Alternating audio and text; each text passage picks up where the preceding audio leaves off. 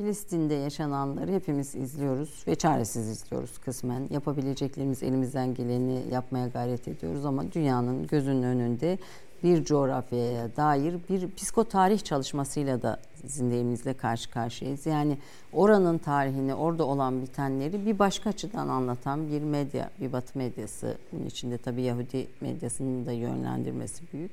Ee, karşı karşıyayız ve biz bölgede olanları kafamız karışık izliyoruz.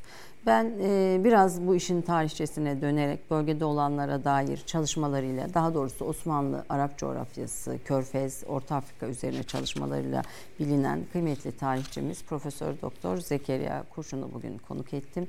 Fatih Sultan e, Mehmet e, Vakıf, Vakıf Üniversitesi İnsan ve Toplum Bilimleri Fakültesi Dekanı hocam aynı zamanda.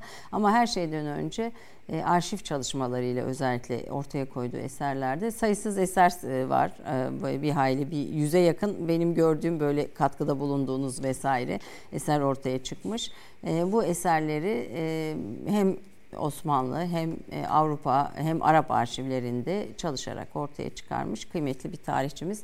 İki yıl önce, üç yıl önce de konuk etmiştik siz 2020'de. Lütfettiniz geldiniz. Zekeriya Hocam televizyonlara çıkmayı seven bir tarihçi değil. Bu konudan da çok kaçınıyor. Ben o yüzden çok e, imtiyazlı hissediyorum kendimi. Lütfedip geldiğiniz için de ayrıca e, teşekkür ediyorum. Ee, siz tabii biraz yakın çağ yani Osmanlı yakın çağ Arap coğrafyası ve bölgedeki Osmanlı etkinliği üzerinde çalışmalarınızı ağırlıklı olarak yürütüyorsunuz. Yüz soruda Kudüs e, aslında çok e, önemli sorulara yer verilen e, ve bunu biraz da herkesin anlayabileceği dilde yazdığınız kitaplardan e, birisi. Ben bu kitabı şimdi başlarken bir şey olarak bir e, göster göstereyim. Ondan sonra da biz bugün izlediğimiz çatışmaların kökenini nereden başlatalım? Yayı ne kadar geçmişe e, kuralım diye sorarak başlayayım. Bu arada şu sıralarda da gene Filistin üzerine bir şey çalışıyorsunuz diye biliyorum hocam. Kısaca ondan da isterseniz bahsedin. Oradan tarihe geçelim. Çok teşekkür ediyorum davetiniz için. Ee, sizin de ifade ettiğiniz gibi esasında birçok şeyi yaparken ayrıca e, te, televizyon programlarına vakit ayırmak bazen zor olabiliyor. Kendime ait e, gerekçelerle uzak duruyorum ama e, bugünkü gündemimiz bizi burada buluşturdu. Çünkü e, bugünkü şartlarda ve bu yaşanan olaylar karşısında susmak e, hem bir tarihçi olarak hem bir insan olarak e, ciddi bir e, e, sorumluluktur e, ve belki de vicdanı bir hesaplaşmadır. Bu açıdan ben de e, burada bulunmaktan ve e, sizinle bu programa da en azından fikirlerimi paylaşmaktan büyük bir mutluluk duyduğumu beyan ederek başlamak istiyorum. E, değerli e, seyircilerimiz e, bu İstanbul'un güzel gününde belki e, ülkemizde e, birçok yerde kahvaltı hazırlığını e, yapıyorlar ya da kahvaltılarını yapıyorlar. Mutlu asude bir şekilde kendi gündemlerini konuşuyorlar ama hemen yanı başımızda bir trajedi bir yaşanıyor. trajedi yaşanıyor ve korkunç bir trajedi. Dünyanın gözü önünde, medeni dünyanın himayesi altında e, küçücük bir kara parçası üzerinde e, teknolojinin e, en üst e, araçlarıyla, silahlarıyla e, onların e, üstlerine bomba yağdırılıyor ve e, belki biz bu mutlu pazar gününü yad ederken onlar kendi ölülerini defnetmenin peşinde koşuyorlar. Bu e, hususu hatırlatıp en azından bugünlük e, kahvaltı sohbetimizin Filistin ve Gazze olması gerektiğini en az bu şekilde evet. bizim de ona bir katkı vermemiz gerektiğini düşünüyorum. Şimdi e, sizin sorduğunuz soruya gelince biz e, aslında bu meseleler yeni bir mesele değil. Son 100 yıllık bir mesele ama özellikle son 75 yıl içerisinde Filistin'de yaşayan insanların mülksüzleştirmeleri, kimliksizleştirmeleri, vatandaşlıktan ve daha doğrusu tamamen yeryüzünden adeta silinir hale getirilmek istemeleri karşısında ne yapabiliriz diye düşündük.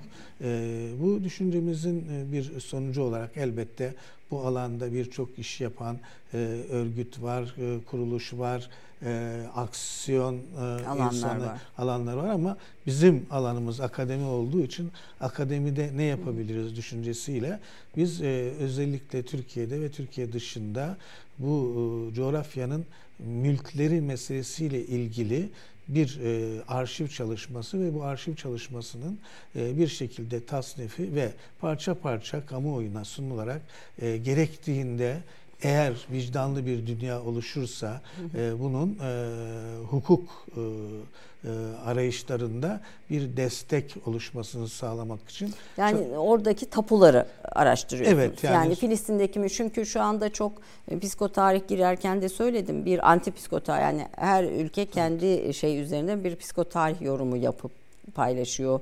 Medya kanallarıyla yayıyor. Şu anda en çok yayılan konulardan birisi de Filistinliler o toprakları sattılar e, Yahudilere. Bu böyle bir e, popüler bir başlık ve herkes bunu bir şey yani e, ne yapalım satmasalardı filan gibi bir şeye geliyor. Bir işin sonunda da vicdansızlığa da geliyor. Siz tam kökene gidiyorsunuz. Filistin'deki tapuları araştırıyorsunuz. Evet. Ne ne buldunuz Biz burada? tabii yani şimdi e, beni biraz tahrik ettiniz bu noktada aslında.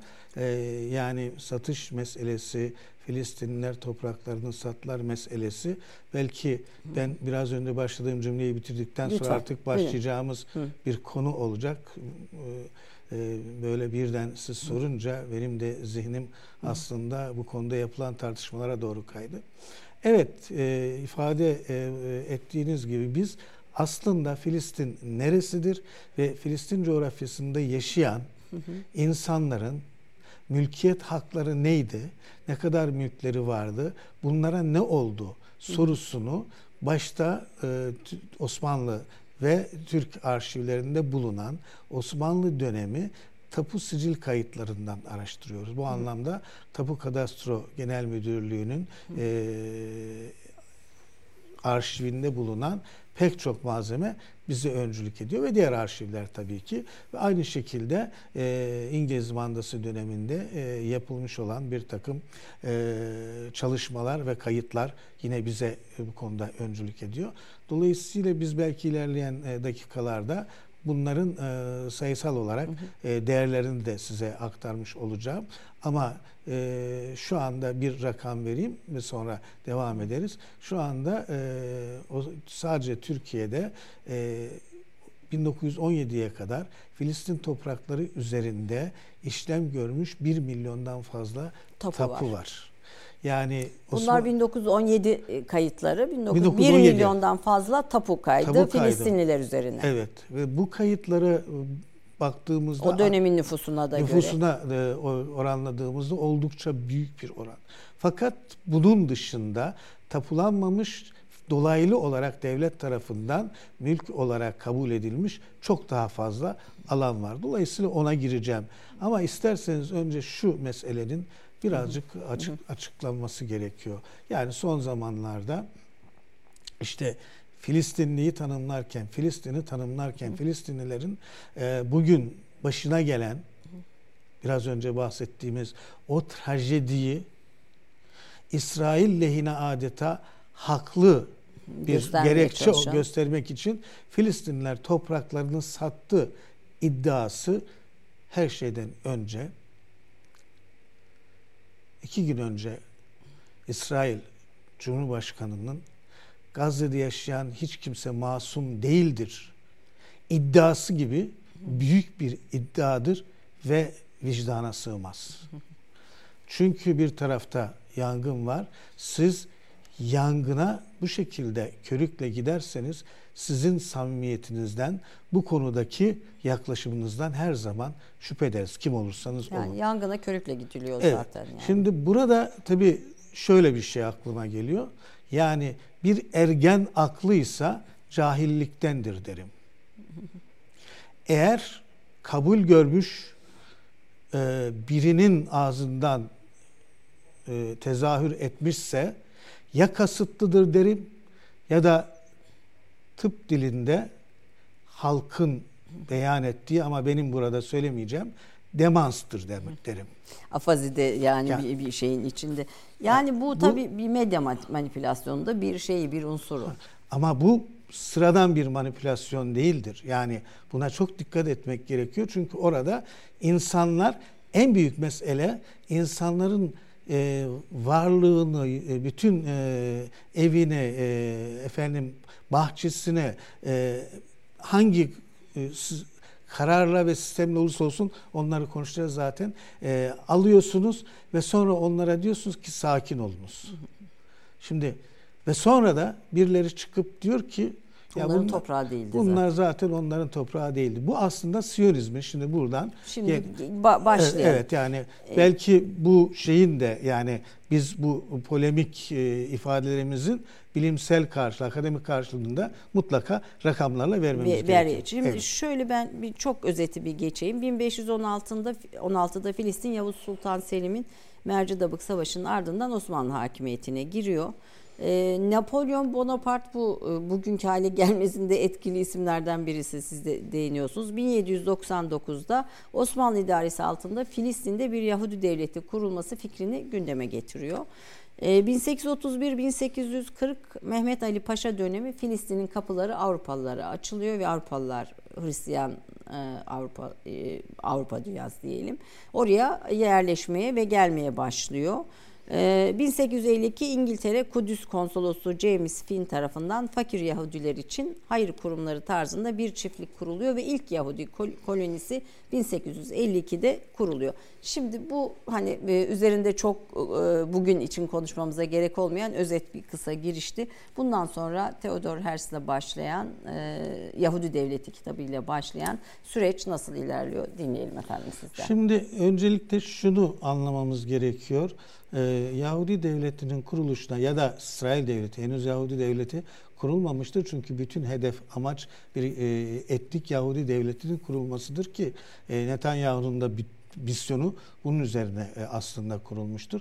Dolayısıyla bir e, Yahudi devletinin kurulmasına giden süreç ya da İsrail devletinin e, kuruluşuna giden süreç kuşkusuz Siyonist ideolojinin ortaya çıkmasıyla başlamıştır. Yani 1895 ya, ha, şöyle diyelim daha öncesine e, belki dönebileceğimiz e, bir e, ben kronolojiyi anlatmayacağım. Hı. Seyircilerimizi yormayacağım. E, daha önceki tarihler 19. yüzyılın başında sizin ifade ettiğiniz Napolyon ve hemen arkasında gerek Fransa'da gerek Amerika'daki bir takım e, Siyonist e, düşünce önderlerine kadar gitmek gerekiyor ama asıl mesele neden bu düşüncenin ortaya çıkmış olduğudur.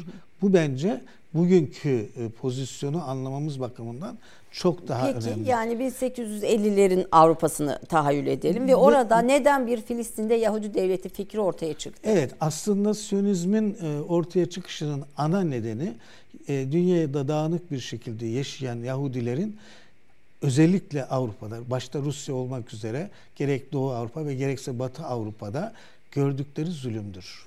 Onlara karşı uygulanan ötekileştirme faaliyettir. Ve onları kendi coğrafyalarından başka bir coğrafyaya atma. Yani aslında antisemitist bir fikir olarak çıkıyor Evet, antisemitizmin aslında bir etkisi veya tepkisi olarak ortaya çıkan bir düşünce. Dolayısıyla bugün Siyonizme Batı'nın bu kadar yardımcı olmasının arkasında eğer psikotarih açısından bakacaksak bunun arkasında yatan en önemli husus aslında hala aynı duygularla duygulardan besleniyor olması ve hala e, görünür de İsrail ve Yahudilerle birlikte e, olmakla birlikte aslında kendi e, coğrafyalarında yeniden Yahudileri görmek istememelerinden kaynaklanıyor. Ben bir yazımda aslında bu işin sonunda bir Müslüman Yahudi hesaplaşmasından çok bir Hristiyan Yahudi hesaplaşmasına dönüleceğine gelecekte bunun belki biz görmezsek Çünkü bunun bile... kökenleri tarihi köken, dini kökenleri evet, daha güçlü evet, diyorsunuz. Budur. Dolayısıyla şu anda bile e, Avrupa'nın e, tabii ki başta Amerika'nın bu sahiplenme e, duygusunun altında e, kendi coğrafyalarından e, söküp attıkları bu insanlara karşı birinci derecede duydukları nefret tarihi nefret. ikinci derecede belki en azından bir bölümü bu geçmişteki irtikap ettikleri suçun bir pişmanlığı olarak da düşünülebilir. Yani bunu biraz daha iyi niyetle e, düşünenler için söylüyorum. Dolayısıyla bir İsrail sahiplenmesi ortaya çıkıyor. Tabii e, uluslararası jeopolitik açısından da ayrı bir değerlendirme yapılabilir ama biz biraz tarihi kökenler üzerinden konuşuyoruz. Dolayısıyla Siyonizmin ortaya çıkması, bu düşüncenin ortaya çıkması aslında antisemitizmin ortaya çıkmasıyla paraleldir. Ve tabii ki sizin de söylediğiniz gibi büyük ölçüde bunun öncülüğünü Theodor bir gazeteci olan Theodor Herzl yazdığı kitapla ve onun arkasından e, başlayan Siyonist kongrelerle Avrupa'da daha canlı hale getirecektir. Yahudi Avrupa... Devleti kitabın adı da o. ilk evet, defa Yahudi Devleti'nde evet, zikredildiği evet. bir yayın Ki o. Yahudi Devleti kitabı esas itibariyle yani Tevrat kaynaklı bir e, şey değildir bir kitapta değildir. Bu konuda birçok tartışmalar da var. Yani oradaki iddialar bir devlet kurma fikri aslında e, bozulmamış Tevrat'ın e, emirlerinden biri değildir şeklinde e, değerlendirmeler de var ve zaten o tarihlerde bu Siyonist kongreleri yapılırken Siyonist kongrelere karşı anti-Siyonistler de ortaya çıkmıştı. Onlara halen de var Hı. ve halen onlar e, gündeme e, gündeme göre açıklamalar yapıyorlar. İsrail zulmünü, Siyonizm yahut da Yahudilik adına İsrail zulmünü e, telin ediyorlar. Doğru bulmuyorlar ve yapılan şeyin yani, yani anti-Siyonist e, Yahudiler diyelim evet, bunlar. Anti, Anti-Siyonist evet, Yahudiler. İsimleri bu. Anti-Siyonist Yahudiler. E, Anti-Siyonist Yahudiler doğrudan doğruya e, İsrail devletinin ve onun destekçilerinin Yahudiliği kendi çıkarları için kullandıklarını ilan ediyorlar. Bu devam eden bir e, tartışma. Şimdi e, sadece 1896'dan sonraki bu gelişme yani bir fikri veyahut da e, Yahudiler arasında başlayan bir dayanışma e, değil. Aynı zamanda dünyanın şartları da e, bir şekilde e, Birinci Dünya Savaşı'na doğru giden, giden bir, bir süreç, bir, süreç e, bir şekilde Yahudilere e, bir imkan da sağlamıştır. Zaten daha önce Yahudilere farklı bölgelerde e, yaşama, yurt edinme e, gibi öneriler yapılmış olmasına rağmen Siyonizmin adı üstünde Kudüs de ve onun etrafında e, Siyon Tepesi diye ifade edilen coğrafyada e, coğrafyanın dışında bir yeri kabul etmediklerini görüyoruz. Burada Siyon, ilginç bir şey çıkıyor. Siyon Tepesi vaat edilmiş topraklarda işte, bütünleşen yani bir bu şey. da bu da bir e, büyük ölçüde aslında bir e, muharref ya da e, psikotarih gene. Evet, bir, evet yani bir düşüncedir. E, aslında yani bu da bugüne kadar kullanılan kavramlardan bir tanesi. Gerçekte e, böyle bir şey yok. Ama nihayetinde bu bir amaç haline dönüştürülmüş ve bu amaç için kurumlar, kuruluşlar oluşmaya başlamış. Ee, bunun için öncelikli olarak e, bir kere e, batıda fonlanan bir takım e, araştırma kurumları bölgede mekanları eski ahdi atik ve ahdi cedid açısından değerlendirip nerelerde Tevrat ve İncil'de geçen yer isimleri varsa bunları tespit edip haritalandırma gibi ilk faaliyetleri yapıyorlar ki bu 19. yüzyılın ikinci yarısında e, etkin bir şekilde e, sürdürülen bu Önce çalışma. bir tarihi yeniden yazıyorlar. Tabii yani. önce böyle bir e, gayret içerisine giriyorlar. Ama bunlar sürerken de Birinci Dünya Savaşı'nda Yahudiler çok önemli bir işlev görüyor Batı'da. Batı'da özellikle İngiltere'de e, savaşı finanse ediyorlar. Hı. Daha doğrusu sıkışan e, maliye, İngiliz maliyesi, işte enflasyonist ortam çok yükseklere çıkmış. Özellikle 1917'ye baktığımızda bu da çok anlamlı. Yani ona geleceğim. Ee, kısa sürede Çanakkale'yi geçip e, Rusya ile buluşup Rusya'daki e, tarım ürünlerine tahılı Avrupa'ya götürme hayali yaşayan Avrupa İngiltere başta olmak üzere bunda başarısız olunca doğal olarak büyük bir enflasyonist sistem oluşmaya başladı ve orada Yahudi sermayesinden yardım aldı. Ve yani büyük bir ekonomik kriz yaşıyor Birinci Dünya Savaşı öncesinde. Burada Yahudi sermayesinde ama sermaye dediğimiz isim de ee, Şimdi bir sürü isimler var. Bunlar mesela mesela Rothschild ailesi gibi veyahut da başka bankerler var. Bu e, bunun tabi e, birçok e, yerde ve zamanda yazıldı ve konuşuldu. Tekrar etmeye gerek yok. Yahudiler dünyaya yayıldıktan sonra büyük iç, ölçüde menkul değerlerle haşır neşir oldular. Zaten Avrupa'daki antisemitizmin kökenlerinden biri de e, Avrupalılar e, genel işlerde çalışıp işte karınlarını doyurmakta zorlanırken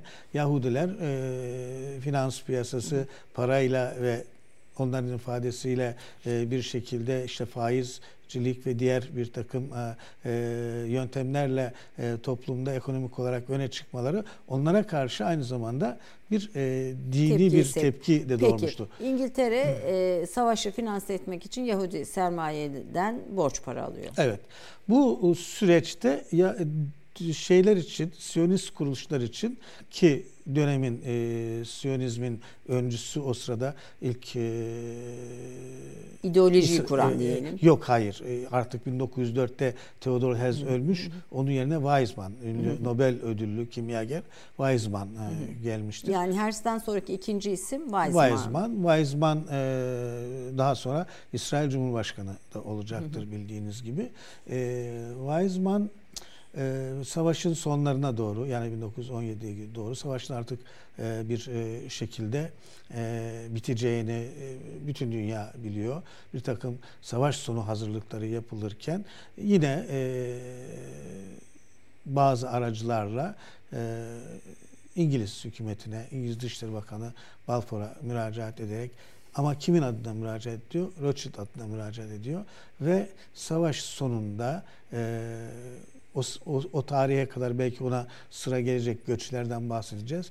E, yavaş yavaş e, yüzde e, iki üç gibi e, artan e, Yahudi Filistin coğrafyasında artan Yahudi nüfusunu ilaveten e, dünyadaki Yahudilere bir yurt edinme e, edindirme e, vaadinin verilmesini istiyor. Bu aslında İngiliz e, kabinesinde doğrudan tartışılmış olsaydı belki orada e, bunun e, tehlikeleri farklı fikirler olabilirdi. Farklı fikirler olabilirdi. Fakat e, anlaşılan Balfour kendi yakın e, çevresiyle e, bir görüşme yaptıktan sonra e, Rothschild'e hitaben 7-8 satırlık ki bu Kudüs kitabında onun e, orijinal belgesi de var. 7-8 satırlık bir e, metin göndererek Hı aslında bu düşünceye İngiltere'nin sıcak baktığını yani savaş sonunda bir Yahudi yurdunun oluşturulabileceğini söylüyor. 1917 Tabii, 1917 deklarasyonunun evet, evet, ve biz buna aslında e, dünyanın utanç belgesi ve dünyayı büyük ölçüde dünya barışını 1917'den sonra rehin alan bir belge gözüyle bakıyoruz ve gerçekten İngiliz e, e, riyakarlığının e, Hipokrasis'in en önemli belgelerinden bir tanesidir. Öyle zannediyorum. Bugünkü İngiliz diplomatlarının vicdanları da bu belgeyi duyduk ve duydukça ve gördükçe e, yüzleri kızarıyor. O dönem kral var sanırım İngiltere tahtında değil mi? E, evet. O kralın Edward. da desteği, desteği var. Ya henüz tabii yani şu bu burada e, bir kabine sistemi var, hükümet var ve dolayısıyla hükümetin bu açıklaması tabii olarak kralın desteğiyle kralın, yani kralın İngiltere desteği. kralının desteğiyle evet. bu şey yap. Ama bu bir bu belge e, beklenenden çok daha fazla yani belki içeriği açısından da çok aldatıcı bir belgeydi. Çünkü Yahudi yurdu ifadesiyle Yahudi devleti ifadesi e, farklı ifadeler. E, muhatapları olan Yahudi yurdunu e, farklı anladılar. Yani Yahudiler farklı anladılar. Bunu duyan diğer kesimler ise bunu sadece bir iskan politikası gibi algıladılar ve dolayısıyla 1917 Balfour Deklarasyonu dediğimiz bu 8 satırlık belge bugünkü Filistin meselesinin ana problemlerinden birini bir, oluşturmuştur. Şimdi belgenin içeriğinde bir kısa reklam arası verelim ondan sonra konuşalım. Ee, Yahudi göçü bundan sonra Filistin coğrafyasına akın akın Tabii daha önce bundan sonra artık üçüncü dalga dediğimiz Yahudi göçü başlayacaktır. Daha önce bir iki dalga var ee, ama e, bu, bunun kadar değil. E, bu e, bu ve doğal, doğal olarak savaş sonrası 1900 özellikle 21'den sonra Yahudi göçü çok daha fazlayacaktır. İngiliz mandası altında. Tabii 1917 o yıllar Osmanlı'nın da Birinci Dünya Savaşı'nda Almanlarla birlikte yenik sayıldığı, coğrafyanın ee, imparatorluğun toprak kaybettiği bir, bir dönem. Bir de o öyle de bir milat. Şöyle Kasım 1917'de Osmanlı Devleti e, Kudüs'ü tahliye etmek zorunda kalmıştır. Dolayısıyla e, birbirine yakın bir dönemde meydana gelmiş olan bir hadise. Peki kısa bir reklam arasından sonra devam edeceğiz efendim. Efendim Türk Kahvesi'nde ikinci yarıdayız. Konuğum Fatih Sultan Mehmet Vakıf Üniversitesi İnsan ve Toplum Bilimleri Fakültesi Dekanı Profesör Doktor Zekeriya Kurşun. Özellikle Osmanlı-Arap ilişkileri, Kuzey Afrika ve Orta Doğu üzerine e, tarih çalışmaları, araştırmalarıyla sahasında bir duayen sağ olsun kırmadı geldi. Konuğumuz oldu. Efendim ilk yarıda ara verdiğimizde ilk koloniler Yahudiler e, Filistin'e gelmeye başlamışlardı. Kimdi ilk gelenler? E, ne yaptılar? Nereye yerleştiler? Sonuçta e, orada her ne kadar e, Siyonistlerin iddiası halk topraksız bir halk için bir şeydi, bir coğrafya idin orada. Orada kim vardı, ne vardı? Bu ilk şeyi, ilk mülkiyet meselesi kapsamında biraz değerlendirin diye arzu ederim. Evet. Şimdi Batı'da e, bu biraz önce bahsettiğimiz Siyonist hareketlilik ve e, o, özellikle e, Yahudilerin e, Filistin'e yerleştirilme e, planlamaları yapılırken bunun ideolojisi de hmm. hazırlanıyordu. Sizin aslında ifade ettiğiniz gibi insansız toprak, toprak. Ve e, işte topraklı sızsız bir halk. Evet, evet bir halk şeklinde. Ya orası insansız bir coğrafya gibi tahayyül ediliyor. Kur, evet. Kurgusal olarak. Kurgusal olarak böyle. Bunun iki e, şey e, açıklaması var. Bir tanesi gerçekten ilk etapta o geniş Osmanlı coğrafyasının boş e, bulunan arazilerinden yani nihayetin nüfusa göre boş olan arazilerinden biri olduğunu varsayarak nasıl olsa burası e, bir insansız toprak şeklinde değerlendirildi. Ama asıl mesele şu bu Siyonist aklın ve e, gizli e, gündeminin içerisinde zaten var olanı insan kabul etmemek.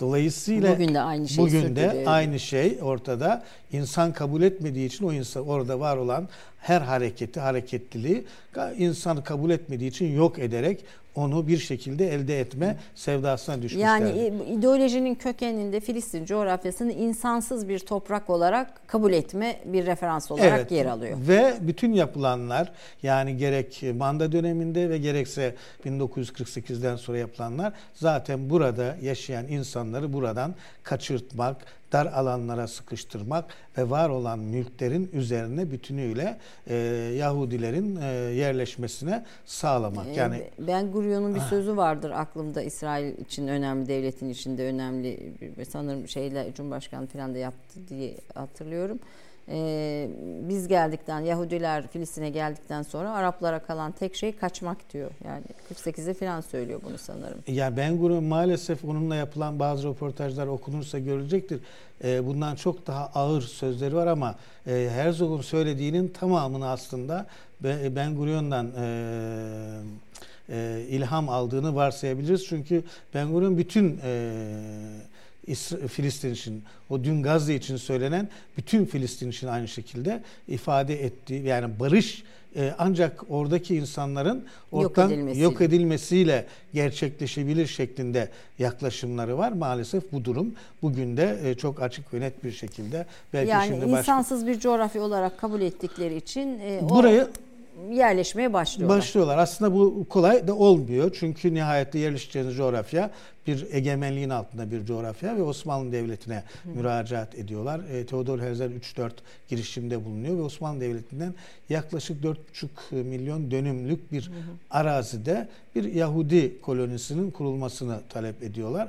Bu anlamda e, tabii ki Osmanlı Devleti geçmişten beri Yahudilere ev sahipliği yapmak mağdur olmuş özellikle hı hı. ta İspanya e, zulmünden itibaren mağdur olmuş ya da 19. yüzyılda Doğu Avrupa'da Rusya'da e, ölümle karşı karşıya kalmış olan Yahudilere e, kapılarını açmış bir e, idare devlet. ve devlet.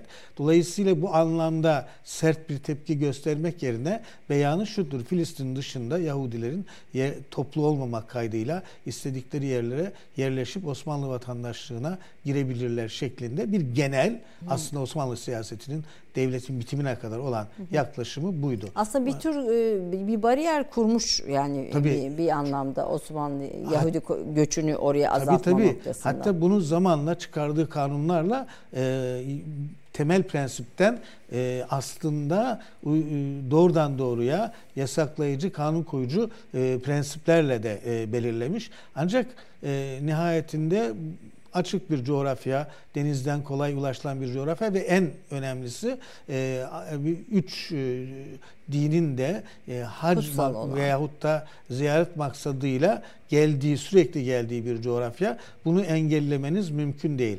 Dolayısıyla bir taraftan Yahudiler hacı olmak ya da işte kutsal mekanları ziyaret etmek maksadıyla buralara teşvik edilip gönderilirken diğer taraftan da e, özellikle Rothschild ailesi Yahudi fonu e, bazı yerlerden araziler satın alma yoluna gitmiştir. Özellikle Yafa ve civarından. Şimdi bunlar e, Osmanlı Devleti'nin e, 1867'ye kadar e, yabancılara mülk satışını yasaklamıştı. Dolayısıyla e, doğrudan doğruya satış bu, mümkün bu satış mümkün değildi. Büyük ölçüde vekaletle yani Osmanlı vatandaşı Yahudiler aracılığıyla yapılıyordu. Alım satım işlemleri de büyük ölçüde yine Beyrutlu Hristiyan, e, Ermeni Tüccarlar. Ermeni simsarlar aracılığıyla ki Sursuk ailesi burada çok bilinen bir ailedir. Bunlar aracılığıyla yapılıyordu. Fakat bütün bunlara rağmen asıl e, yerleşim 1921'den sonra başlayacaktır. Yani e, genel olarak baktığımızda e,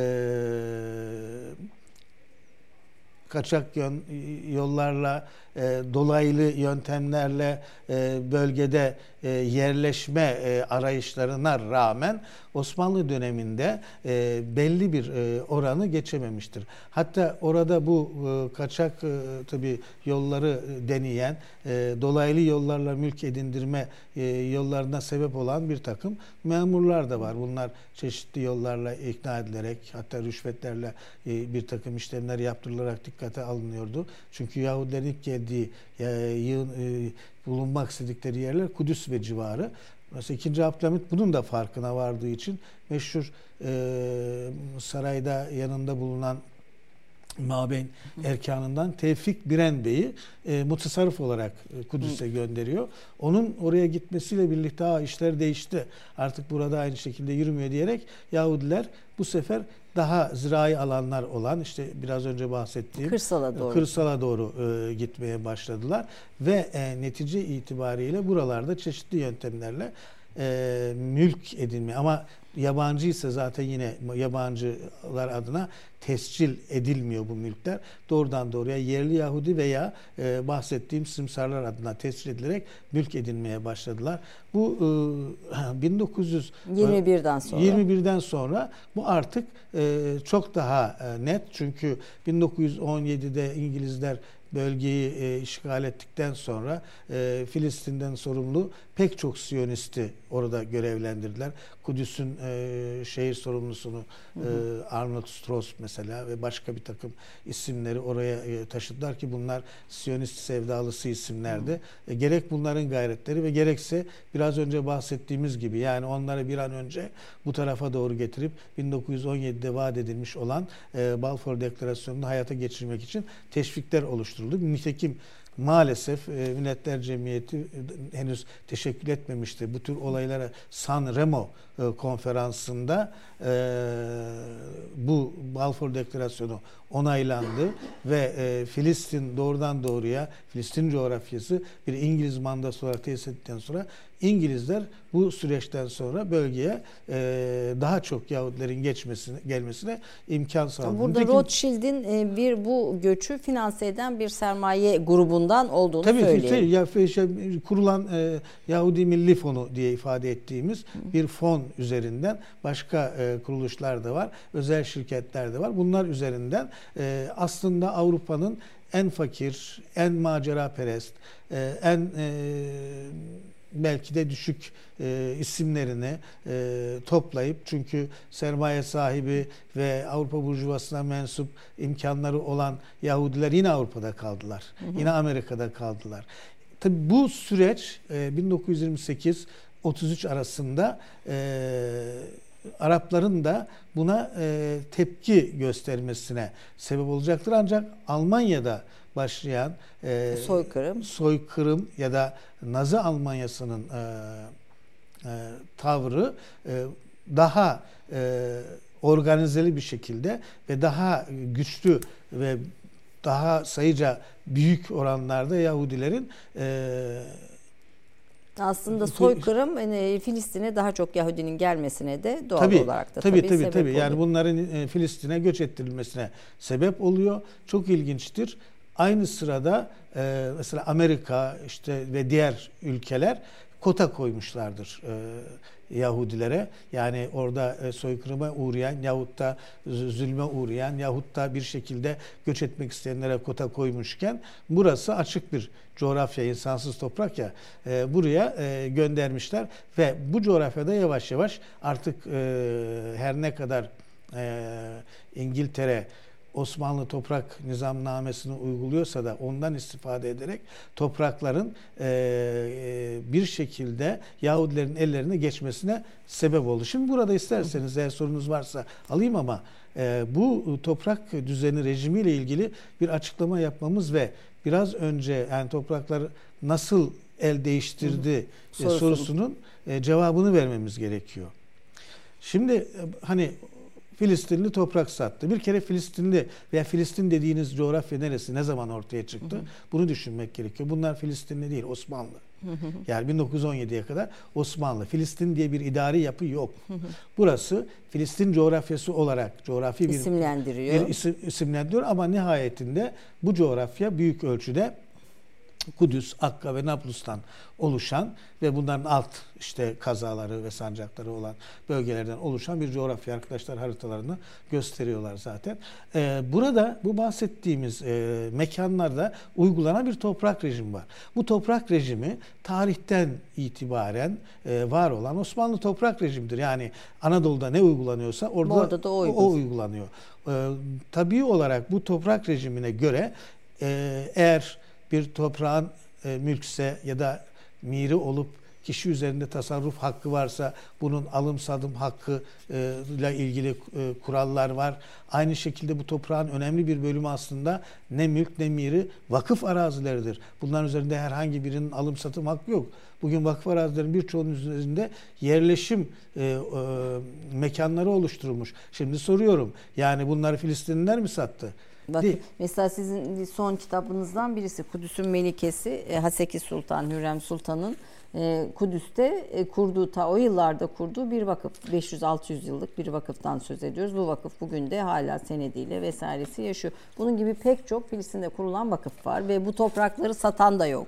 Tabii yani nihayetinde bunlar e, vakıf arazileri ve bunları doğrudan doğruya birinin satma yetkisi yok. Hı hı. Ama şu anda e, sadece e, bizim bu kitapta e, değerlendirdiğimiz 8 bin civarında tapu kaydı var bu vakfa ait. Şimdi bugün bu e, istatistiği yapmamız gerekiyor belki. Bu 8 bin tapu kaydından kaçı Yahudilerin eline geçmiştir? Kaçı hala işte Müslümanlar? İşte burada o dönemde Kudüs müftüsü vesaire gibi bir takım vakıfların arazilerini devrettiğine dair yazılar var ama tabii dönemin o kargaşasının içinde hainler de var. Yani e, hani dönemin Kudüs müftüsü için demiyorum ama o dönemin içinde hani ticari olarak konuya bakanlar, e, simsarlar bütün bunlar da var. Hani bunları da o tarihin doğal akış içinde görmek lazım. Şimdi e, sayısal olarak bir, bir, zaten o konuda bilgi vereceğim. Şimdi aslında e, bu toprak rejimi içerisinde e, sistem kayıt altına alınmıştır. Hiçbir yabancı kayıtsız mal mülk alamaz. Zaten yabancıya satılmıyor tekrar ediyorum. Hı hı. Osman, bir, bir... Osmanlı tebası olan birine satılıyor ve bu hukuki bir Peki işlem. Osmanlı İmparatorluğu bittikten sonra? İşte ona geleceğim. O çok önemli bir e, oyun oynuyor İngiltere burada. Şimdi e, doğal olarak e, Osmanlı döneminde e, çeşitli yollarla yani legal ve illegal yahut da bahsettiğimiz kanunu dolaşarak yapılan elde edilen arazinin miktarı yüzde iki, bir buçuğu geçmiyor. Bir buçuk iki oranında. Bütünü bu. Fakat İngilizler ilginç 1921'de ilginç bir şey yapıyorlar. Diyorlar ki artık biz burayı idare ediyoruz. Buradaki toprak rejimi eski Osmanlı toprak rejimine aynen devam ettireceğiz. Fakat eski Osmanlı toprak rejiminde farklı bir yorumlama meydana getiriyorlar. Osmanlı toprak rejimine göre biraz önce söylediğim gibi mülk araziler var. Miri araziler, mülk şahsa ait. Hayır, araziler, evet. Miri arazi devletin görünümü altında ama tasarruf hakkı bireylerin üzerinde olan araziler Bunun yanında vakıf araziler var. Metruk araziler ve mevat araziler ortaya koyuyor. Mevat daha çok e, e, bir e, yerleşim yerlerinin sınırlarındaki hı hı. E, ihtilaflı mı biraz? İhtilaflı değil. Bunlar ölü arazi ifade, ifade, ifade edilen e, araziler. Şimdi e, neredeyse bu önce iyi niyetle herkes Osmanlı miri şey Osmanlı e, arazi kanunu burada geçerlidir diye ilan edilmesi herkesi rahatlattı. Tabii tapu alma, tapu tescili konusunda Filistinliler geçmişte çok acele de etmemişlerdi. Asırlardan beri, atalarından beri Aynı istedikleri bir, bir arazide de Aynı evde yaşıyorlar. O güne kadar hiç kimse gelip müdahale etmemiş. Hiç kimse evinden çıkartmamış. Eğer istemişse rehin vermiş, istemişse satmış, istemişse amcasına bırakmış, çocuğuna, torununa bırakmış. Yani bütün bunlar olurken yani yeni bir sistemde ne Osmanlı döneminde çok e, hevesli olmuşlar tapu kaydı yaptırmaya ne de bu dönemde. Ama bu dönemde onları rahatlatan şey tamam Osmanlı arazi sistemi devam ediyor. Fakat burada Arazinin büyük bir çoğunluğu miri statüsünde olduğu için, devlet arazisi statüsünde varsayıldığı için bir kere İngiltere yavaş yavaş bunları e, istediklerine devretmeye, bu arazileri aynı zamanda e, kendi e, işte manda yönetiminin ihtiyaçlarına göre işgal etmeye e, başlamış. Mevat arazi geniş. Mesela Gazze'nin yan tarafındaki e, Birüsebi bölgesi ki biz onun üzerinde e, bir iki harita da e, getirdik. Hı hı. Çalışmalar yapıyoruz şu anda. Hemen şu çatışmaların yaşandığı Bölge. şu anda bölgede ki arazi durumunu çalışıyoruz.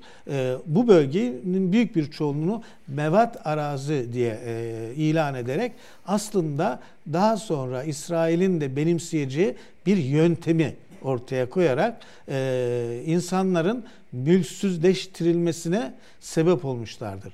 Göçler, e, kurulan idareler, idarelerin kasıtlı bir şekilde kanun ve nizamlamaları Yahudilerin ve oradaki önce mandacıların sonra İsrail lehine kullanılması burada e, bir toprak devrine sebep olmuştur.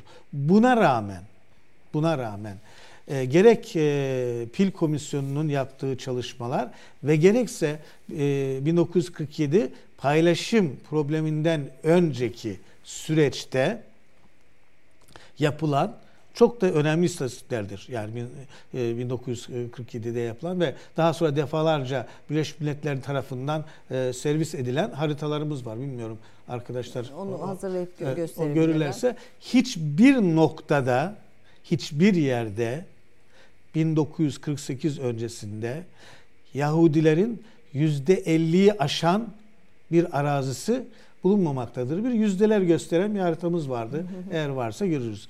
Hiçbir yerde bu olmamıştır. Bakın size e, bu mu şunu mu Hayır hayır bunu bu, kast, bu, bu tabii o bildiğimiz bir şey. Ben daha e, farklı bir harita vardı. E, yüzdeleri gösteriyor.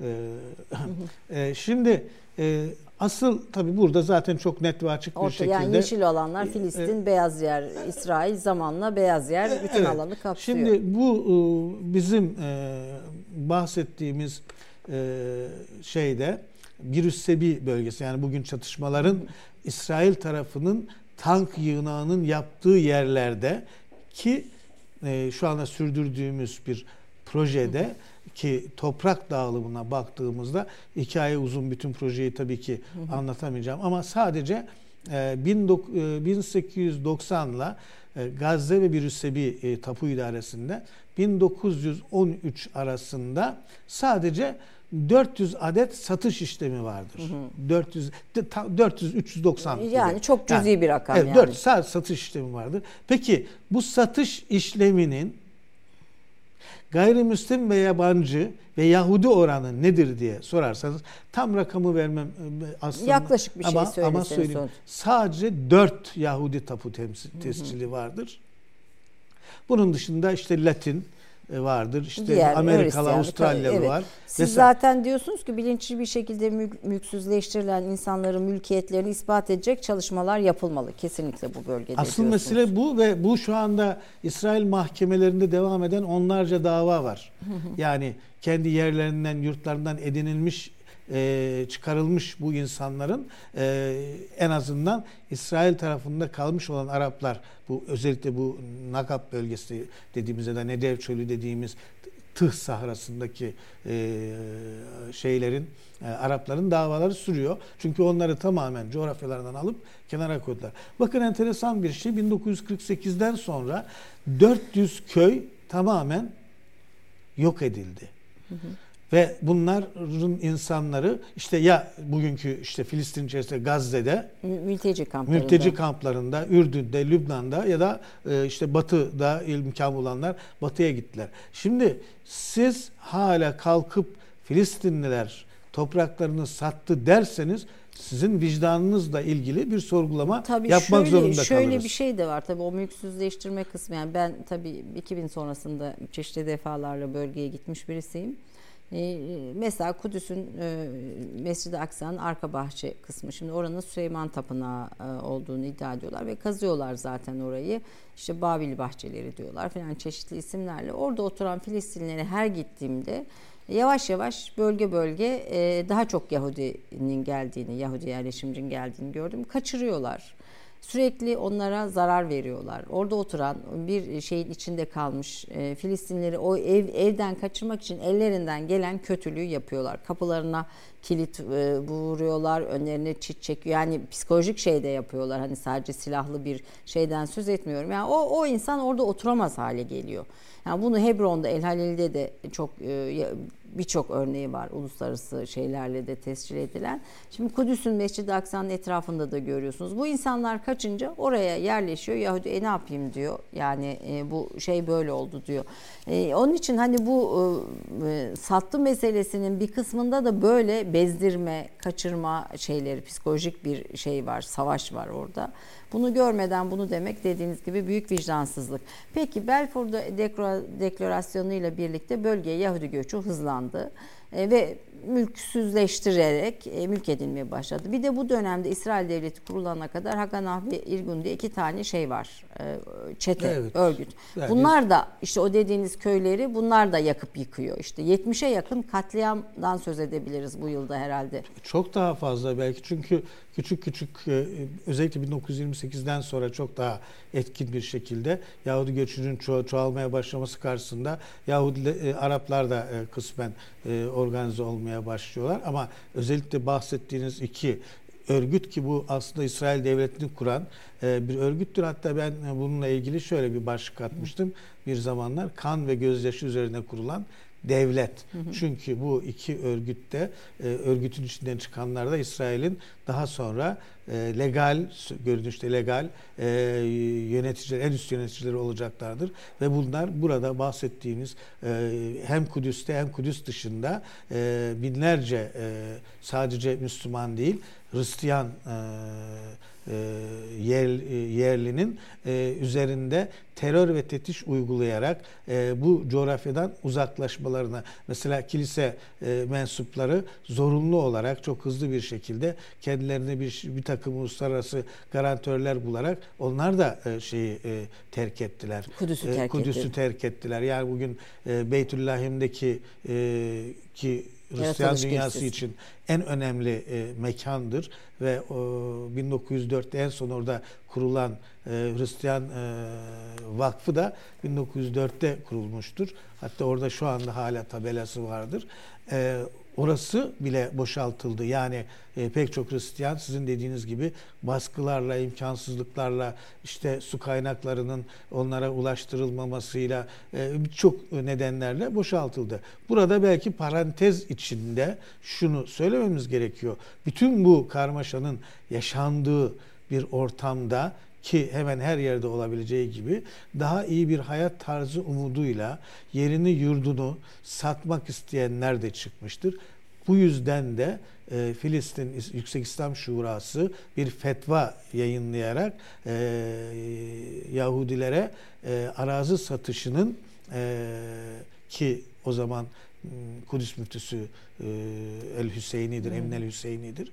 Arazi satışının haram olduğu şeklinde bir fetva yayınlanmıştır ve bu tarihten sonra da e, o tarihe kadar kısmen e, oradaki manda yönetimiyle uyumlu bir şekilde varlığını sürdüren Emin El Hüseyin'i de rahatsız edilmeye, yerinden edilmeye e, başlanmıştır ve zaten daha sonra yaşananları az çok biliyoruz. Dolayısıyla e, aslında tedbirler yani Filistinliler tarafından kendilerine göre mümkün olan tedbirleri almış olmakla birlikte Yahudiler uluslararası sistemi, gücü arkalarına alarak, sermayeyi arkalarına alarak burada bir e, coğrafya oluş, kendilerine bir coğrafya bir yurt oluşturuyorlar. Bunu yaparken de şiddeti de kullanıyorlar. Terör örgütü sonuç Hagana ve İrgün köyleri basıyorlar, insanları katliam yapıyorlar, hamile çocuk, Deir Yassin katliamı Çok büyük çok bir büyüktür kat- ve bu yaptıkları katliamları da Filistin'in her yerine asarak fotoğraflayarak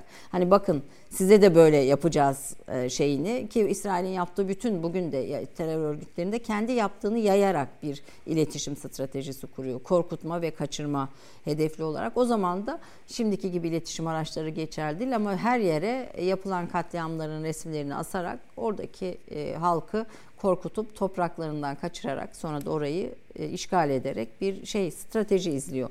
48'de Ben Gurion İsrail Devleti'nin kuruluşunu açıklıyor. E, Biraz da o, o döneme bir son bölümümüz kaldı. Bir reklam arası daha vereceğim. Biraz da o döneme e, ge- geçelim diye düşünüyorum. Şimdi 2. Dünya Savaşı'ndan sonra bölgesel dengeler değişmeye başladı. Manda yönetimleri mandaları sırtlarında taşımanın ağırlığını hissetmeye başladılar. Yeni bir dünya düzeni kurulmaya çalışılıyor. İngiltere'de burada aslında yapmak istediklerini yapamadığı bir, bir kendi açısından Yahudiler için verecek verebileceklerini verdi ve biliyorsunuz 1937'de bir rapor yayınlanıyor. Bir e, ya, e, e, Arap ve bir Yahudi devletinin kurulması, Kurulması. konusunda e, Yahudiler burada e, kısmen o zaman rıza gösteriyorlar çünkü şartlar genişlemelerine uygun ama buna Araplar itiraz edince İngilizlerin bu e, e, planı e, ortadan kalkıyor. Mesela Birleşmiş Milletler'e intikal ediyor. Birleşmiş Milletler de 1947'de e, bir e, paylaşım planı Planı ortaya yapıyor. koyuyorlar. Bu paylaşım planında e, hiç e, bir yerde çoğunluk olmayan ve biraz önce anlattığımız gibi tamamen e, çeşitli yöntemlerle, legal olmayan yöntemlerle elde edilen topraklarla e, Yahudilere %56'lık bir oran tahsis ediliyor. E, %42'lik oran ise e, Filistinlilere bırakılıyor. E, Beytüllahim ve Kudüs bölgesi ise e, uluslararası bir e, statüyle yönetilmesi kararlaştırıyor. Yani üç bö- Üç bölgeden büyük, evet. bölgeden oluşan bir e, yapı oluşturulmaya çalışılıyor. Birleşmiş Milletler'in kararı bu, ama bir yıl sonra İsrail Devleti kuruluyor. bir- Arap Devleti kurulamıyor. Hala İşte- da kurulamıyor. İşte tabii işte e, İngilizler aslında bütün bunları e, bölgeyi terk etmek hazırlığı olarak e, gerçekleştirdiler diyebiliriz. Nitekim dikkat edersek e, İngilizlerin tahliye kararını aldıkları gün aynı gün e, 14 Mayıs 1948'de e, bu biraz önce adını verdiğimiz e, terör örgütlerinin başında bulunan isimler İsrail devletini ilan ettiğini e, görüyoruz. Ve ilan ettiklerinde de aslında bir banda yönetiminin bütün o eski altyapısını devralıyorlar. O güne kadar e, bir devlet ilanı için gereken bütün hazırlıkları yapıyorlar ve bu şekilde bir noktada Arapları e, açığa çıkartmış oluyorlar. Yani onlar devletsiz, yurtsuz ve orada halk, evet. ve orada e, aynı zamanda e, mülksüzleştirilecek birer araç haline getiriyorlar ve başlayan savaş sürecinde ilerleyen süreçte biliyorsunuz e, Filistin coğrafyasının neredeyse yarısı mülteci durumda düşüyor. Yani bugün- kendi şey topraklarında şeyde kalıyorlar. Mülteci kamplarında. Hala da 48'deki mülteci kampları bugün de mesela yani sadece kendi topraklarında değil dışarıda yaşanıyor. da yani aynı zamanda. 13 tabii 13'e Ha. yakın var. Yani şimdi, şimdi- ben İsrail'deyken bir e, şey e, Weizmann herhalde aileden şimdi e, soyadı Weizmann ailesinden olabilir bir avukat Sharon avukatlığını yapmış bir avukatla bir röportaj yapmıştım. E, İşte e, bu bir, bir Birleşmiş Milletler şartı bir Arap devleti kurulması meselesinde e, tezi şuydu. Karşımızda devlet kuracak bir halk yok ki. Yani nasıl Filistin'de e, bir halk yok diyorsa devlet içinde devlet kuracak bir halk yok ki. Zaten kendi aralarında anlaşamıyorlar. Zaten yabancıların işte Müslümanların dış dünyanın Avrupa'nın yardımına muhtaç bir şey var. Filistinli halk var. Biz devlet kurmak için kiminle muhatap olacağız? Bunlar devlet kuramaz. Paçavra filan gibi laflar e, kullanıyordu. Şimdi bu şey, bu anlayış 48'den sonra işlenen bir başka siyaseti de beraberinde getirdi. Tabii ve nihayetinde 49'a kadar devam eden o savaşta pek çok yer işgal edilirken aynı zamanda e, pek çok Müslüman ve Hristiyan Arap büyük bir kadre uğradı, dağıldı ve nihayetinde 1949'da yine Birleşmiş Milletler'in öncülüğünde bir barış her ne kadar kurulmuş olsa da bu barış hiçbir zaman ne oradaki insanlara huzur getirdi ne de dünyaya huzur getirdi. Tıpkı 1917'deki mantıkla yürütülen bu e, barış bundan sonraki e, sorunların ve e, savaşların sebebi olacaktır. Şimdi ilginç olan şu 1967 savaşından söz edeceğiz. Süre çünkü hızlı gidiyor. Bir, bir reklam arası verelim o Öyle zaman. Mi? Yani ondan sonra bir 15 dakikamız kalıyor. 67 savaşı ve biraz bugüne doğru hızlıca evet. gelelim. Kısa bir reklam arasından sonra buradayız efendim. Yani biz tabii bunları konuşurken Gazze'de acımasız olaylar devam ediyor. İsrail e, Gazze'lilere güneye gidin, Gazze'li sivillere talimatı verdikten sonra bir e, açık kamyonda giden bütün sivilleri 70 kişi, evet. 70 kişi yok ediyor. Bu acımasızlık sürüyor. Diğer taraftan dünyanın her yerinden de e, Gazze'nin bu katliamına, Gazze'deki bu katliama sevinen bir Yahudi grup da var. Yani onlar da sevinç çığlıkları, Gazze'lileri ölüm çığlıkları atıyorlar ve gencecik işte çocuklar gördüğümüz videolarda nasıl bu duyguya, bu nefrete geldiler ve insanı yok etmeye geldiler. E, bunu nasıl bir dini inanış olarak doğrusu hani görüyorlar. Bunların hepsi belki e, ayrı e, şeyler, konular. Şimdi İsrail devleti kurulduktan sonraki süreci biraz sizden ve bugüne kadar gelen süreci dinleyelim. Fakat bunun öncesinde biz Programdan önce şey söylemiştik işte bir takım katliamların yapıldığını söylemiştik. Mesela Kudüs'te pazar yeri katliamı bunun içinde önemli katliamlardan birinci. Defalarca Kudüs'te pazar yerinde yani sadece köylerde yapmıyorlar. Kudüs'ün içinde de farklı yerlerde halkın çoğunluk mesela 37'dir Kudüs'te pazar yeri katliamı. 38'e tekrar yapıyorlar. Hani bu katliamlar bugünkü İsrail devletini kuran nüve aynı zamanda bunu da belirterek sözü size bırakıyorum. Şimdi tabii yani e, maalesef böyle bir programda sürekli katliam, şiddet ve zulümden bahsetmek e, durumunda kalıyoruz. E, gönül isterdi ki biz bütünüyle tarihin o yaşanmışlıklarını, tecrübelerini, deneyimlerini olumlu ve olumsuz yanlarını anlatabilseydik. Ama bu, bu burada e, bu coğrafyada özellikle Filistin coğrafyasında e, biz e, bütün her şeyi aynı düzen içerisinde veya düzenli bir şekilde anlatma imkanına sahip değiliz. Çünkü burada bir katliam sürdürülüyor. Bakın işlerin nasıl e, e, propagandayla ve yanlış bir şekilde anlatıldığını, ters yüz edildiğini, e, ters edildiğini e, sizin işte biraz önce ifadenizle teyit ediyor ama ben başka bir örnek üzerinden de gideceğim. E, şimdi her halükarda insanların vicdanlı insanların masum insan kim hangi dinden hangi gruptan olursa olsun masum insanların ölümü karşısında e, elbette bir ızdırap duyar ve buna e, hiçbir şekilde e, ne zihnen ne de fiili olarak e, müsamaha Duygudaşlık yapamazsınız. Evet yani mümkün değildir ama maalesef öyle bir noktaya geldik ki biz bu şeyleri kaybettik. Fakat bakın e, enteresan e, bir şey bizim kendi medyamızda bile e, şöyle bir şey bugünkü haberler genellikle şöyle geçiyor. Gazze'den Hamas tarafından İsrail topraklarına yapılan saldırılarla başlayan e, süreç, savaş, süreç, savaş işte İsrail'in karşı koymasıyla. Savaş yeni başlamış gibi tabii. E, evet yani karşı koymasıyla şu seviyeye geldi. Şimdi soruyorum yani aslında propaganda bizim zihin dünyamızı nasıl şekillendirmiştir? E, bana söyler misiniz aslında konu o. İsrail'in Gazze ve sonrasındaki sınırlarını kim belirledi? Orasının İsrail toprağı olduğunu kim belirledi? Yani siz önce karar veriyorsunuz. Oranın İsrail toprağı olduğuna karar veriyorsunuz. Ondan sonra da Hamas'ı beğenirsiniz, beğenmezsiniz. Tabii yani bu, biz bu anlamda bu, terör örgütü e, kapsamında yapılan her işe bir tepki tabii, koyarız. Bu ayrı bir konu. Ha, ama öbür taraftaki bir öfkeyi siz burada İsrail topraklarına yapılan bir saldırı olarak gösteriyorsunuz. Şimdi bir, bir kere bu, bu bu bu arada yani sivil Hamas'ın da sivil e, olarak seçimlere girmesine engel olan İsrail e, işte biliyorsunuz seçimler İsrail'de yaklaşık 15-20 yıldır seçimler yapılmıyor. Yani Filistin halkı için de yine aynı şekilde seçimleri yasaklıyor. Sivil direnişe, işte taş atma direnişine başlayan dönemde sivil direnişe engel koyuyor. Yani e, sivil direnişe hiçbir geçit vermeyerek bu anlamda e, diğer diğer silahlı direnişi de destekliyor. Bir de şimdi, böyle de bir tarafı var. Yani şimdi şunu anlamak açısından bunu tekrar etmemiz gerekiyor. Belki arkadaşlarımız benim kendilerine son verdiğim haritalarda bir e, e, dağılım bu değil. E, bunun dışında bunu sonra gösterelim.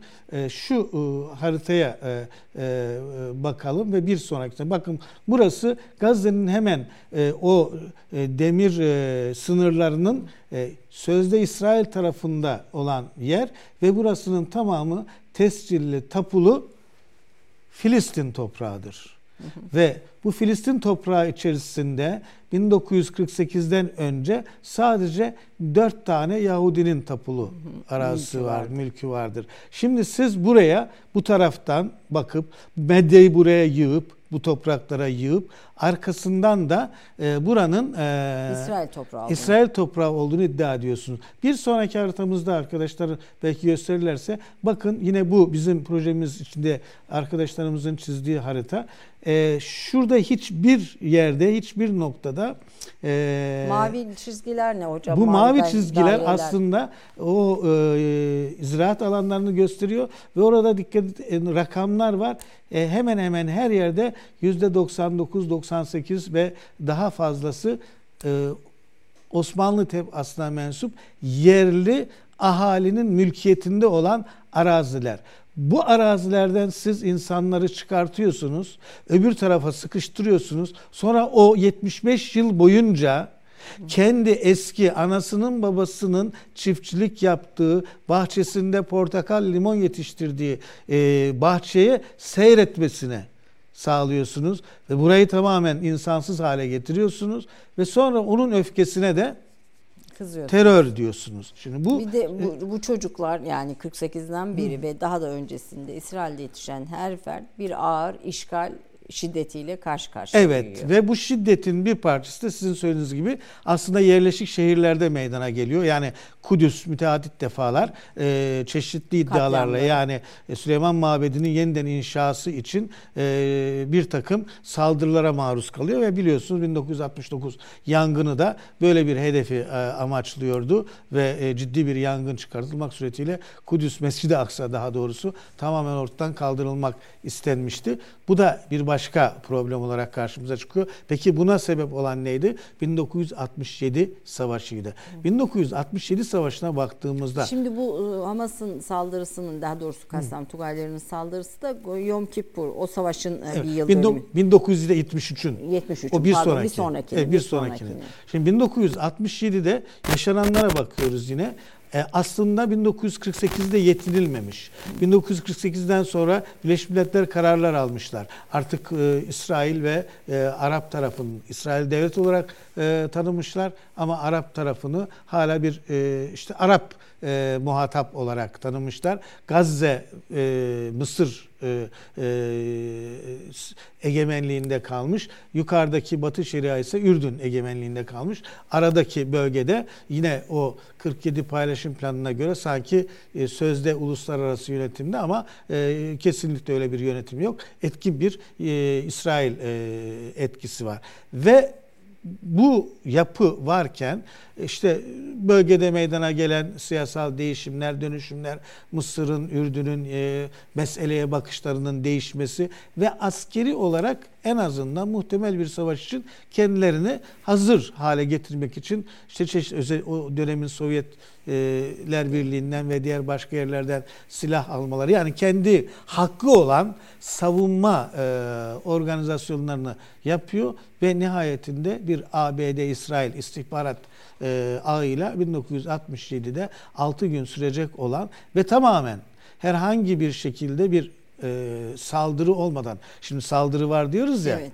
aslında asıl bugünkü felaketi ortaya çıkaran 67. 7, e, evet. 67'de kim saldırdı size? Siz gidiyorsunuz e, Amerika'dan aldığınız destekle e, bütün o e, Sinay Yarımadası'nı ve Gazze'yi de İşgal dahil olmak üzere işgal ediyorsunuz. Sonra da biz oraya gidiyoruz. Burası İsrail toprağı diye ifade ederek karşı tarafı o Gazze'yi suçluyoruz. Yani böyle bir durum. Dolayısıyla 67 Savaşı İsrail'in yine uluslararası maalesef toplumun en azından bir bölümünün e, desteğiyle gerçekleşmiş bir yok etme, insansızlaştırma savaşı olarak karşımıza çıkıyor. Tabi e, o 6 gün savaşının neticeleri uzun. E, Sinay Yarımadası tamamen işgal ediliyor. Gazze işgal ediliyor. Golan Tepeleri e, falan evet. da o dönem ve, zaten Ve 1973'te burada yaşanan e, süreci geri e, çevirmek için bu sefer Suriye'nin öncülük ettiği yeni bir e, savaş e, e, gündeme geliyor. İlk anda bazı ufak tefek e, başarılar görüldüyse de oradan da istenen sonuç yine alınamıyor. Çünkü yine İsrail'in arkasında o günkü uluslararası toplum var ve nihayetinde e, mesele e, 1979 e, Camp David anlaşmasına getiriliyor. Orada hani e, Enver Sedat, e, yok Enver Sedat'la e, Carter'ın e, aynı zamanda e, e, İsrail Cumhurbaşkanı'nı bir araya getirerek yapılan bir anlaşma var. Sözde bir barış tesis edilmek istiyor. Bu da aslında İsrail tarafından e, yeni yerleşim alanlarının kurulmasına imkan hazırlıyor. Çünkü Birleşmiş Milletler 1967'den sonra bir kaç kere karar alıyor. Her bir kararda söylenen şu, İsrail 1967 sınırlarına çekilsin diyor. Şu anda İsrail 1967 sınırlarında değil. Yani bahsettiğimiz o toprakların tamamından çıkartılmış, yerinden yurdundan edilmiş ve istediği yerde yani gerek e, Batı Şeria'da mesela yahut da Kudüs'ün etrafında Kudüs tepelerine baktığınızda tamamen Yahudi gayri kanun Yahudi yerleşim alanları var. Şu anda yeni bir planlama var aynı şekilde. O 1 milyon insanı aşağı doğru e, itip mümkünse belki Sinay'a doğru e, püskürtüp o 1 milyonluk alanı da e, bir e, Yahudi yerleşim bölgesine açmak gibi yeni bir planla bu yeni değil aslında. E, belki 2009'dan beri e, düşünülen e, planlardan bir tanesi. Şimdi bütün bu e, süreç içerisinde e, insanların orada kalan insanların haklarını, hukuklarını koruma yani bireysel hak ve hukuklarını koruma imkanlarından mahrum bırakıldığı gibi uluslararası sistem de bu konuda bir çözüm üretememiştir. Dolayısıyla uluslararası sistem çözüm üretmediği zaman bölgede öfke legal ve illegal oluşumlara imkan verir.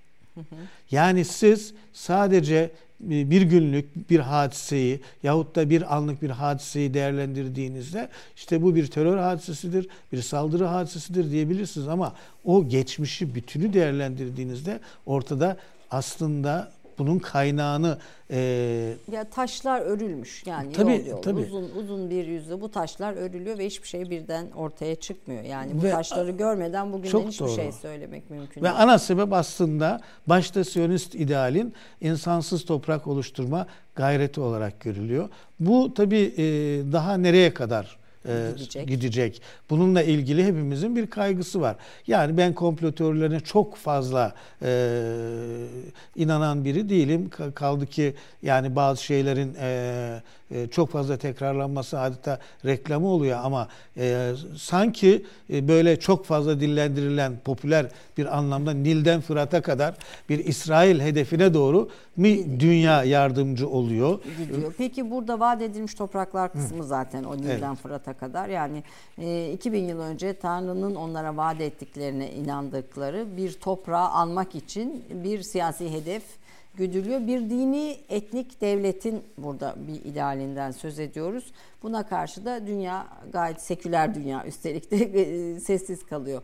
Hristiyan Siyonizmi ve İsrail Siyonizmi arasındaki ayrım ve ikisinin arasındaki ittifakı da çok kısa e, bir çok az süremiz kaldı ama 3-4 dakikada toparlayalım evet. istiyorum. Şimdi aslında e, yani genel olarak burada e, Siyonizmin e, hedeflerine adım adım e, vardığını ve bir e, İsrail devletini meydana getirdiğini ve bunun son aşamasının da işte Theodor Herzl'in tanımladığı gibi kendisini Yahudi devleti olarak tanımlayan bir devletin meydana getirilmesi olduğunu biliyoruz. Ve bunun için de biliyorsunuz Netanyahu'nun başbakanlığı döneminde defalarca girişimlerde bulundu. Meclise e, taşındı. Fakat e, İsrail meclisi bile e, devletin Yahudi devleti olarak tanımlanması konusunda tereddütler yaşadığı için Şimdi bu mesela yer yer izliyorum ben de bu çeşitli şey hesapları. Orada sizin söylediğiniz gibi Siyonist İsrail devletinin işgal politikalarına karşı çıkan ve bu Yahudilik diyen ciddi bir Yahudi eki, grup da var. Elbette hem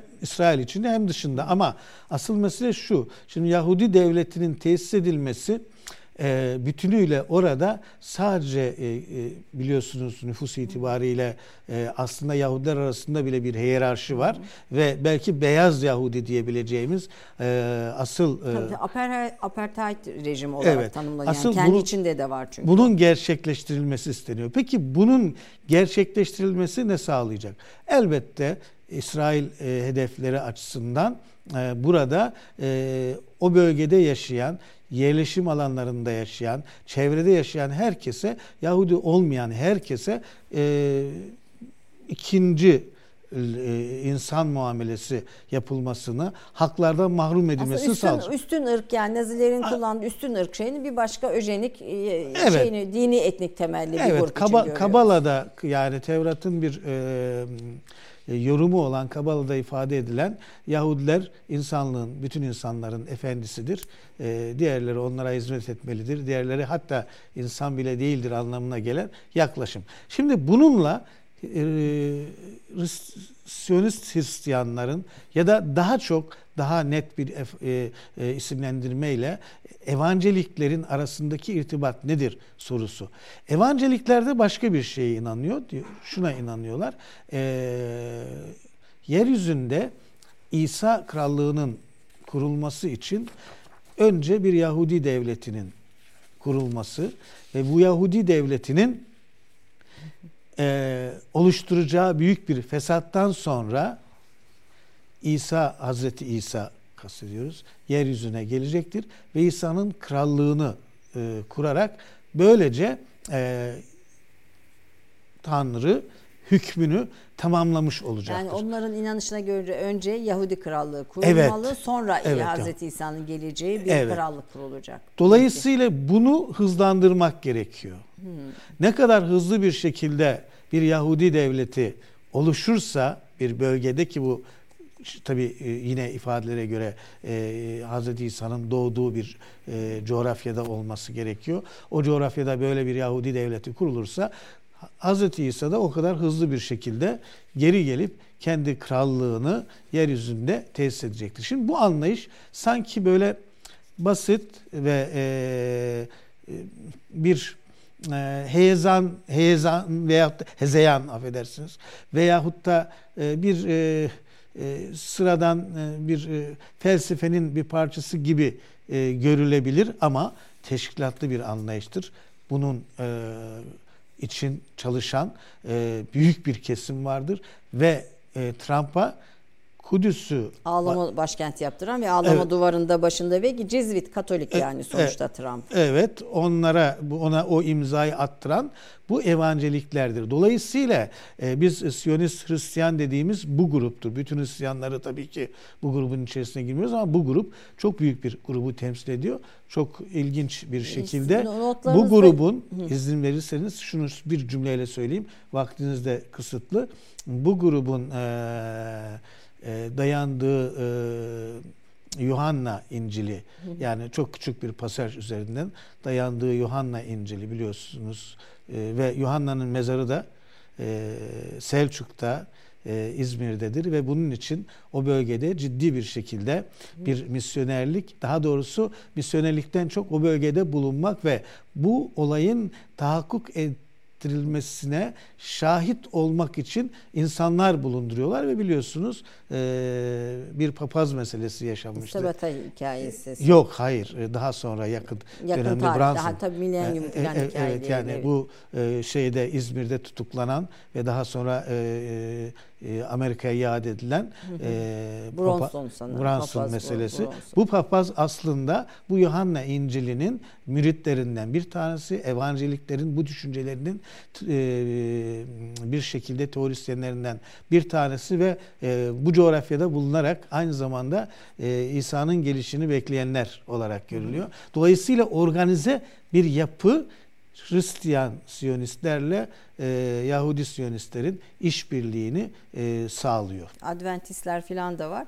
Bu arada çok kısa bir not olarak sizin notlarınızdan yine almıştım. E, Hristiyan'da Musevi, e, Filistin'de ilk Musevi kolonilerin ortaya çıkmasından önce Hristiyan Siyonist e, amaçlarını gerçekleştirmek için giden koloniler kuruldu. Tabii diyor. Templer. E, yani tapınak cemaati evet, dediğimiz evet. herhalde Tem, 1868'de Hayfa'da Karmel Dağı'nın eteklerinde bir koloni e, kuruyorlar. Tabii ona girme şansımız olmadı. Aslında bu da ilginç bir şey tabii Osmanlı Devleti'nin özellikle e, Almanya'da yaşayan ve bir Puritan dediğimiz yani Avrupa'da Hristiyanlığın bozulduğunu düşünen bazı gruplar gelip e, Kudüs yakınlarında bir yerde yaşamak istiyorlar. Bunlar Templer diye kendilerini ifade ediyorlar ve bunlara bir izin veriliyor. Bu izin tabii birazcık da 1867 çıkarılan yabancılara mülk edinme e, hakkıyla birlikte oluşan bir şey. Tabii evet, sonucunda çıkan e, bir şey. O, o burada yerleştikten sonra oldukça ilginç ve verimli bir koloni oluşturuyorlar. O arada aslında bunlar Hristiyan olmasına rağmen Alman vatandaşlarına Alman vatandaşı Hristiyan olmasına rağmen Alman vatandaşlığı kimliğiyle Yahudi olmasına rağmen bazı isimler geliyor ve bölgeyi aslında bir noktada e, batıdaki Siyonistlere rapor edenler bunlar arasından Anladım çıkıyor. ama bunların bir kimlik kapat değiştirme durumu da var diyorsunuz. Mesihçiler, Alman tapınakçılar 1858'de zaten notlarınızda var. Mesihçiler ve Siyonizm işbirliğini bugün Hristiyan Siyonizmi ve Yahudi Siyonizmi arasındaki işbirliğinin temel e, argümanı olarak söylüyorsunuz.